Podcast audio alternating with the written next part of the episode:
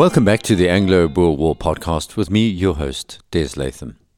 For ten days, the two Germans and I revelled in the unaccustomed joy of good food, cleanliness, and comfortable sleeping quarter, but then I became restless once more. That's the writing of the indefatigable Deneys Reitz, with whom we've travelled for these last 19 months. He began the war as a schoolboy and is now a veteran of this interminable and intractable clash between the British Empire and the Boer republics. It's the third week of July 1901, and this winter has been cold even by the standards of South Africa's high plains. As I'm writing this, snow has blanketed parts of the semi desert known as the Karoo, and it was no different then. And Reitz is close to this region. He had found a bolt hole near the Lesotho border where he'd been hiding out with a handful of fellow travellers, as well as two Germans. They'd been able to bathe for the first time in months, having found a copper cistern. Reitz recovered during his short stint of R&R and was itching to rejoin the war. By the end of June, the small band led by Field Cornet Botha started back down the mountains and headed towards the Orange River, which is the border between the Free State and the Cape Colony. It was now July.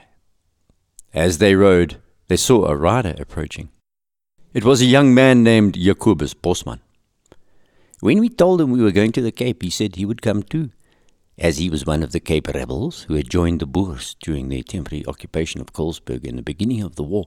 I advised him to stay where he was, for if he were captured on British territory, it would go hard with him. He would have been shot or hanged as a traitor. But Bosman said it was worth the risk. So Reitz and his German troop enlisted him. Unfortunately for Bosman, he should have listened to the advice, for as we'll see, his is not a happy ending. After three days of progress, this quixotic group, or dirty dozen, as the Dutch historian Martin Bossenbroek calls them, are back on the open plains within sight of the Johannesburg Bloemfontein railway line. By now, Lord Kitchener's blockhouse system is causing the Boer guerrilla army some problems because these are close together and crossing the railway line has become very difficult during the day. Still, they were not fully formed yet as a network, as Reitz explains. As I spent the rest of the war roving the Cape Colony, I did not experience the full effect of this network, but I have heard that it caused the Free State and Transvaal commandos a great deal of trouble, and in the end contributed largely to the breakup of the Boer resistance. He writes this in his Memoirs of the War called Commando, published 1902. This intrepid group watched small parties of soldiers dotted along the railway track, who were engaged in building blockhouses, and then decided to cross. We had no difficulty in galloping across the metals, despite a fairly heavy rifle fire, and having safely negotiated the line, we rode on. They passed north of Brandfort village, which became famous later as the place where Nelson Mandela's wife was sent during her long years under house arrest. That night they slept in a maize field. Next morning, just before sunrise, we heard the crack of distant rifle shots, and shortly after, two burghers rode by. It was still dark.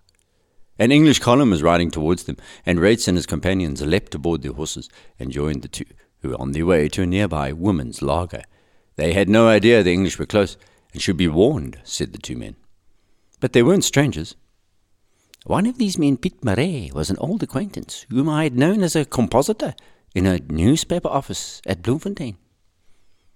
A compositor was someone who laid out the iron blocks of words or letters known as movable type on a wooden pallet before the newspaper was printed. Marais had inherited a farm nearby and was visiting when he saw the British approach. The sun crested the rise as these men rode together, and they were able to see the English column crawling along the road some miles behind. They counted there were 1,500 horsemen, leading a string of wagons and several guns. And before them they saw the women's laager. There were 50 wagons and carts with over 200 women and children, the collective non combatant population of the district. Remember, these laagers were trying to get away from the British because the women and children were being marched off to the concentration camps, and they were desperate to avoid these disease ridden hellholes. The women packed up when they heard the English were nearby. English propaganda of the day suggested that the women and children were dying on the veldt, living in squalor, but the reality was they were far better off in the open air at this time than in the tent villages, which became known as concentration camps. In a very short time, the laager was moving off, Reitz observed. Women trotted alongside the teams with whips and quirts, while the children peered out anxiously beneath the hoods at the dust clouds in the distance, which betokened the approaching enemy. It was a race to escape. Fortunately for the women, they had two things going for them. Firstly, that part of the veldt they were rushing along was flat, and their speed was good. And secondly, they had Reitz and the other men who lagged behind in order to slow the British down with some well aimed rifle fire. While the women's laager headed for the Vet River, the men were riding up in twos and threes from various points until the rear guard was around forty men strong. Then they began practicing the old tactics of galloping across the front of the English advance to fire a few shots and then falling back to repeat the process further on as soon as the shell fire from the English artillery became too hot. After a few hours, it was clear the women had escaped. It's always amazing to me how a group of civilians in ox wagons were able to outrun the might of the British Army mounted on horses. However, things were not all over for Reitz. He savoured the women's escape, and by three in the afternoon the English stopped and turned out the animals to graze. He then rode up to a kopje with his companions and had a bit of shut eye after the busy day. Before long, we heard a clatter, and jumping to our feet, we saw a group of mounted soldiers coming at a gallop. The Boers had been tricked by the British. The wily commander knew that once he stopped, the Boers would rest, and so he sent out a small force to catch them unprepared. Our lookout had not troubled to keep awake, Reitz says bitterly, and the horsemen were within 600 yards of us before we heard them. And worse, the British were riding with two pom pom guns. These are automatic cannon that caused so much carnage already. The Boers loosed a single volley and then were running for their lives. Rifle bullets were soon spitting about our ears and shells were bursting further on, he writes. But as we were riding wide, no one was hit, although once, when we were bunched together at a gap in the fence, a shell pitched right among us and killed a led horse whose blood spattered on my face. Riding hard, they escaped this close call, but were shaken by how swiftly the English had moved towards them. The mobility of the British units had improved by now, and it was far more of an equal cut and thrust on the plains of South Africa. So, after escaping, the Free Staters split from Reitz and his men, and the youngster turned his commander south to recross the Vet River and aimed for the Orange River. As they crossed the Vet, the English watched the Boers from their camp. Both sides had decided that further fighting at this point was fruitless. The recent fighting had created a logistic problem for Reitz. He was running short of ammunition. Remember, right now the Boers were desperately short of all material, but all was not lost. For the next two days, we followed the road by which the English force had travelled to pick up Lee Metford cartridges. The English soldiers were notoriously careless with their ammunition. If a round or two dropped from their bandoliers, they would never trouble to dismount, as they knew they could get more. The Boers focused on the halting places where the columns had stopped to feed their animals or to rest, and here they found cartridges spilt in the grass. In fact, the Boers now used the British columns to replenish their own shortages. So much was this the case that latterly it had become a regular practice to trail the columns sometimes for a week on end to glean these crumbs from the rich man's table, laughs Reitz. In warfare, the well supplied and stocked army seems always spendthrift. I've seen this both in a conventional war and a bush war. Things are wasted when you think you're all powerful. I doubt if the British ever realized to what extent the Boers were dependent upon the source of replenishment, he says. As they rode, it was apparent just how destructive the drives had been. The policy of rooting out Boer support by blowing up and burning farmhouses, setting fire to crops. Scorched earth policy that was now slowly throttling the Boer support, but also infuriating the hardliners. Nothing hearts and minds about what was going on. It was the stick approach. There was no carrot. For the rest, we rode over interminable plains devoid of human beings, says our narrator. We did not see a single homestead that was not in ruins, and at some places lay hundreds of sheep clubbed to death or bayoneted by the English troops in pursuance of their scheme of denuding the country of livestock to starve out the Boers. But there were still live sheep to be found, and of course, plenty of wild animals. There were plenty of springbok besides, so we did not lack meat, he observes. It was hard nevertheless. No salt, bread, soap, tobacco, no books, we had almost forgotten the taste of tea, coffee, sugar, and vegetables. If a man was not lucky enough to possess a tinder box, he had to expend a valuable rifle cartridge every time he wished to light a fire. And they had to light fires. It was midwinter. There was ice in every pool, and as they slept in tattered clothes and threadbare blankets, it was cold. Things were difficult for the Boers in the plains at this time. After a few more days, they came across a wondrous but frustrating sight. They had reached Abrahamskraal across the Modder River and were facing a line of military posts around 60 miles long. Behind this post lay tens of thousands of head of sheep and cattle taken from the farms. And Reitz' gang couldn't get to them because every 2,000 yards or so was an English army post consisting of 10 to 12 tents with dozens of troops. The Boers' horses were too tired to dash through this defensive network, so they turned westward looking for a gap to slink through towards the Orange River. Then a heliograph started winking from a kopje, and before long there was activity soldiers running for their horses and others galloping from the plain. They had stirred the hornet's nest into action. Instead of running, the little group of Boers turned to ride between two of these guard camps, aiming at a chain of hills beyond, firing from the saddles and getting well peppered in the return, as Reitz explains. A desultory exchange of rifle fire from a distance then took place, but neither side appeared to have the appetite for a full blown firefight. The British went back to minding the herd, and the Boers rode on. The next day, Reitz and his dirty dozen bumped into a larger commando of forty men, led by a field cornet called Blignaut. They were now in the Fauresmith district, only 50 miles from their first objective, the Orange River. I was yet to discover that it was further off than it seemed, writes Reitz cryptically. The English were fully aware of plans at this stage that Reitz was not. Jan Smuts was riding towards the Orange River at the same time with plans to reconstitute a large commando of over a thousand men, which was going to ride into the Cape Colony and attack the English on home soil, so to speak. So they have increased their vigilance along this strategic river. When we told Blignaut of our plan of invasion from here, he strongly advised us against the attempt. He said that if we crossed the Orange River here, we should find ourselves in open, arid country where our horses would surely starve, and we would be ridden down by the first British force that saw us. He suggested they turn east towards the Orange River headwaters in the Lesotho Mountains, which were 150 miles away, then turn south from there where the grazing was better and the English thinner on the ground. They were also reminded of the disaster that had overtaken General Hertzog's venture to the south. It seemed that, like a cave in the fable, many tracks led over the river, but few came back. The Germans riding with Reitz began to waver, and Field Cornet was with them and thought better of the trip. It took the youngsters, Jacobus Bosman and Reitz, to talk them into a better frame of mind, as he puts it, but they did agree to turn east. Their goal was so close yet so far. Still, they were on the move once more, and the next day they were near Edenburg. That night, a sturdy little Shetland pony wandered into their camp from the English.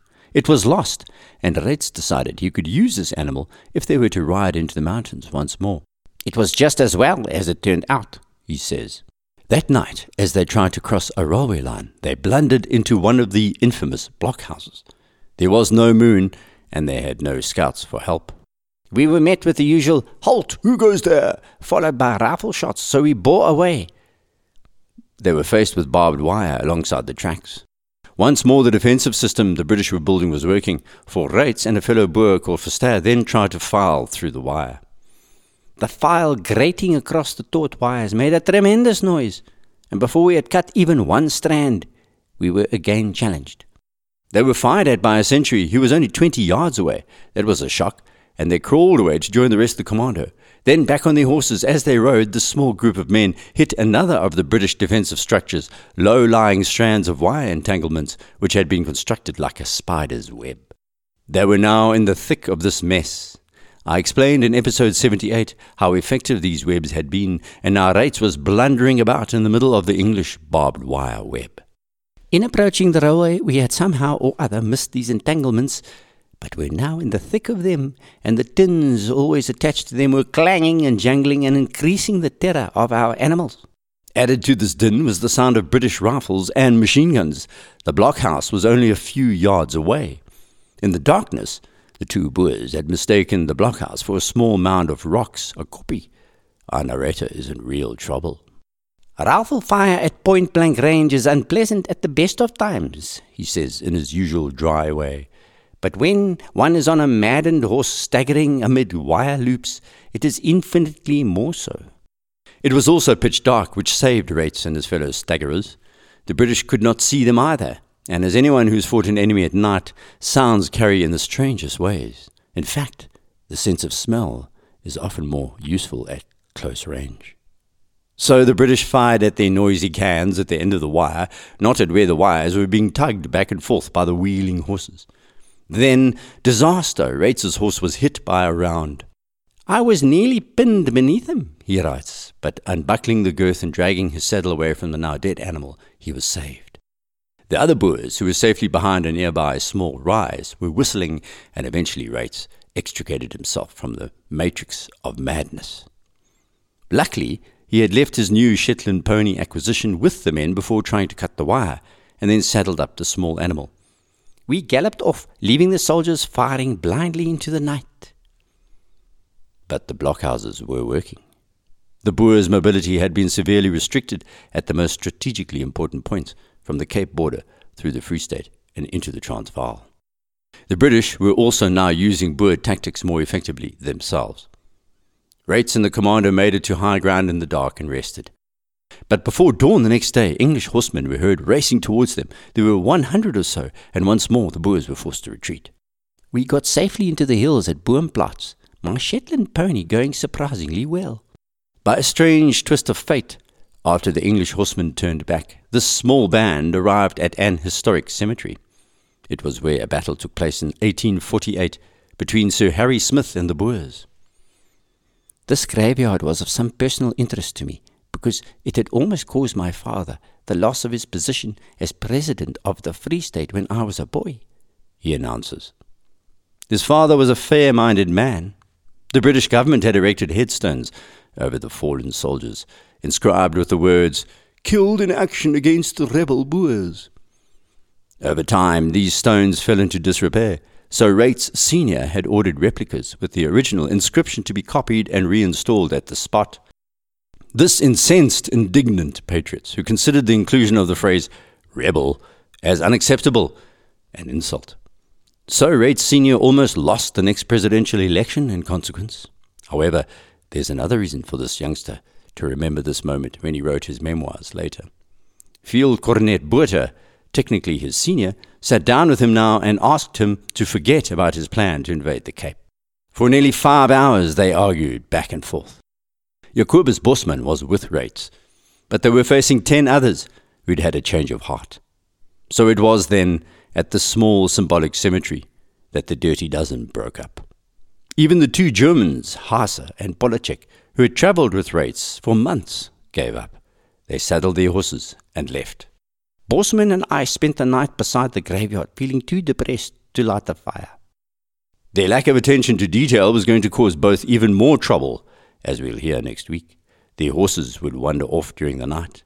Clearly, the Shetland pony was in a habit of wandering about and took the other horse along for the ride this time. It's also time for the bandits and Boer thieves to make their appearance. But that's for next week. Please rate the podcast on iTunes if you can.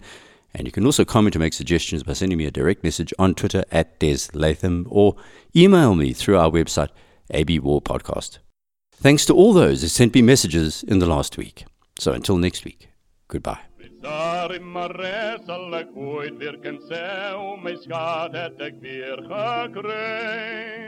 Een zonnergedal langs de mooierdienste val, het zij voor oorlogsdagen blij. O breng mij terug naar die oude Transvaal, daar waar mijn Sare woont. Daaronder een dimmel is bij de groen door een boom, daar woont mij Sarimare. Daaronder een dimmel is bij de groen.